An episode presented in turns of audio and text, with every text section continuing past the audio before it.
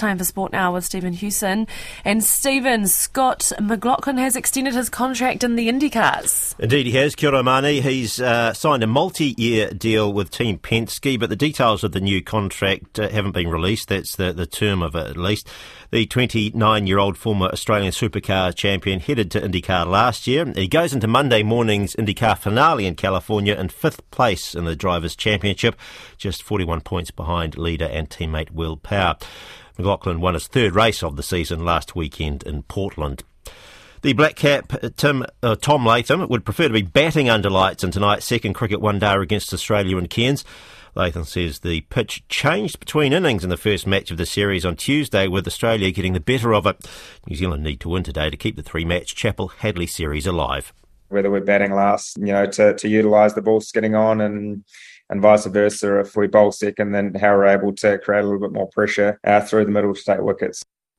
Tiafoe has reached his first Grand Slam semi-final with a straight sets win over Russian ninth seed Andrei Rublev at the US Tennis Open.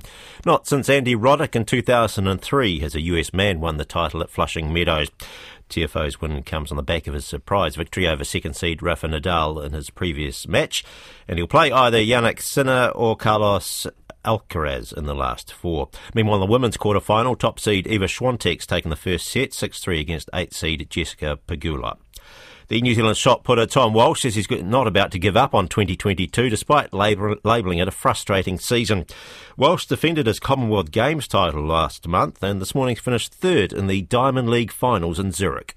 It's all there and I am knocking on the door and I it's not like I'm giving up on my season. I'm, I'm still feel like I've got more in my tank and, and things like that. So yeah, I've just I've just got to you know trust it and, and find that looseness. Yeah.